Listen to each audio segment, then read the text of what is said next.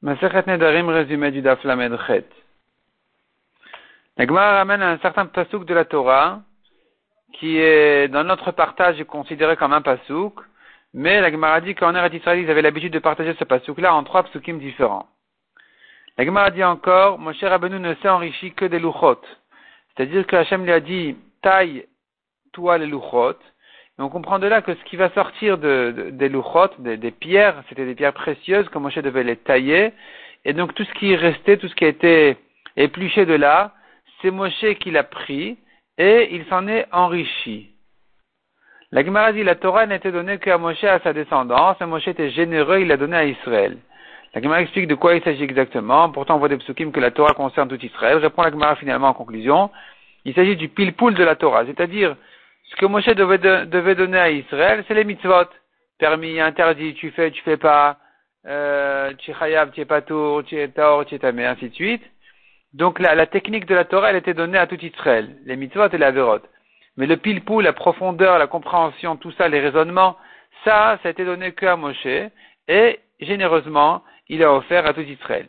La Gemara dit encore à Kadash Baruch ne réside sa shrina que en tant que prophète, c'est-à-dire que sur un homme qui est gibor, qui est fort physiquement même, riche, sage et modeste.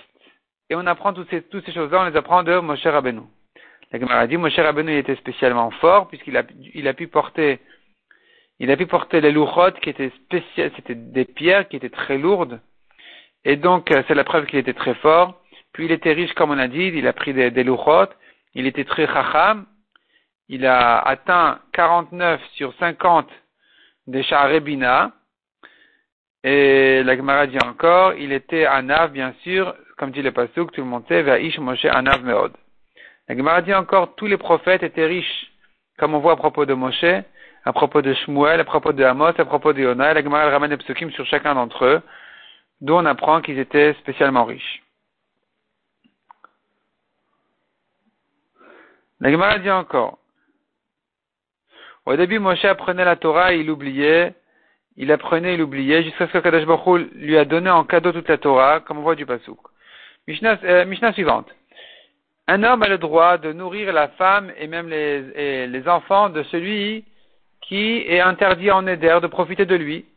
Donc ici, il aura le droit de le faire, même si c'était l'autre qui était responsable de nourrir évidemment sa femme et ses enfants, il peut quand même il pourra quand même euh, le madir, donc celui qui, qui n'a pas le droit de le faire profiter, a le droit quand même de nourrir sa femme et ses enfants.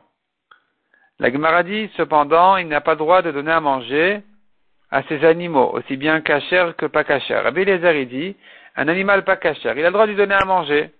Et pourquoi? C'est quoi la différence? C'est très simple. Parce que de l'animal pas cachère, il va pas profiter, le propriétaire. Tu lui donnes à manger, ça me sert à quoi? Moi, j'ai besoin qu'il vive un minimum me suffit. Tout ce qui va au-delà de ça, ça ne me sert à rien. De toute façon, je ne vais pas manger ce, euh, ce cheval-là, ni de son vivant, ni après sa mort. Donc tu l'as gavé, tu ne m'as pas aidé. Mais quand il s'agit d'un animal cachère, alors ici tu l'as gavé, j'en profite. Parce qu'un jour je lui faire la shrita, et je profitais de sa viande. Donc c'est pour ça que selon Rabbi Eliezer, un animal cachère c'est permis, c'est interdit de, le gaver pour son ami qui n'a pas le droit de profiter de lui. Mais un animal pas cachère, c'est permis de lui donner à manger. La Gemara dit là-dessus, euh, un homme qui interdit en aider de son ami, il a le droit de lui marier sa fille. De quoi il s'agit demande la Gemara.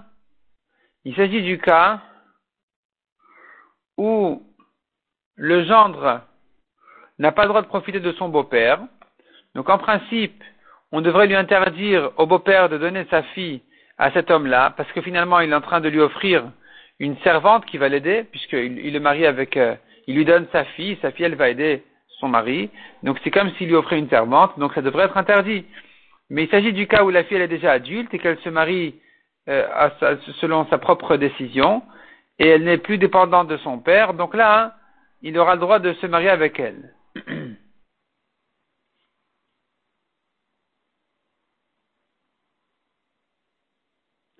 La Gemara dit encore, un homme qui interdit, un homme qui s'est interdit de profiter de son fils, de manière à le, libérer complètement et à étudier la Torah. Le fils aura quand même le droit de remplir un tonneau d'eau pour son père, et de même de lui allumer, la lumière, la bougie, qui sont des services très simples et, minimum. Et là, on, évalue, on, suppose qu'il n'avait pas l'intention de s'interdire ce genre de service. De même, ajoute la Gemara, lui griller un petit poisson, c'est permis aussi.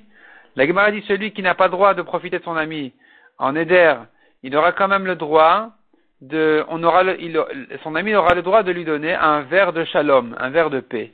De quoi il s'agit? La Gemara explique qu'il s'agit soit du verre du deuil, verre d'eau évidemment, soit il s'agit d'un verre d'eau qu'on sert à, la sortie du bain. Donc ça c'est mipnet d'arke shalom pour qu'il pour pas qu'il y ait de dispute. Donc ça c'est une question de, de paix, ça c'est permis de lui donner de l'eau. Le RAN précise que c'est pas l'eau de celui qui donne, mais c'est l'eau de celui qui boit.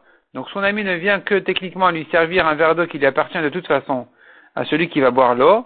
Et donc dans ce cas-là, ça ne s'appelle pas qu'il profite de lui de manière interdite. L'Egmara reprend ce qu'on a vu dans la Mishnah.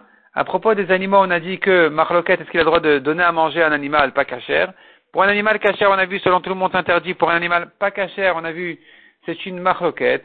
Mais la Gemara en ce qui concerne ses, esclaves et ses servantes, eh bien, il aura le droit de leur donner à manger. De leur donner à manger au-delà du minimum. Pourquoi? Parce que ça ne s'appelle pas qu'il a profité. Donc je reprends. Le patron n'a pas le droit de profiter de son ami, vient l'ami et il donne aux esclaves et aux servantes de ce patron en question, il leur donne à manger, il leur donne à manger des bêtises, des gâteaux, des trucs qui n'ont pas besoin pour vivre. Et ça, c'est permis parce que ça ne sert strictement à rien. Au patron, il n'en profite pas du tout. Un homme ne profite pas du fait que ses esclaves, ils se gâtent. Au contraire, ils seront plus gâtés, ils vont moins travailler. Donc ça, c'est permis.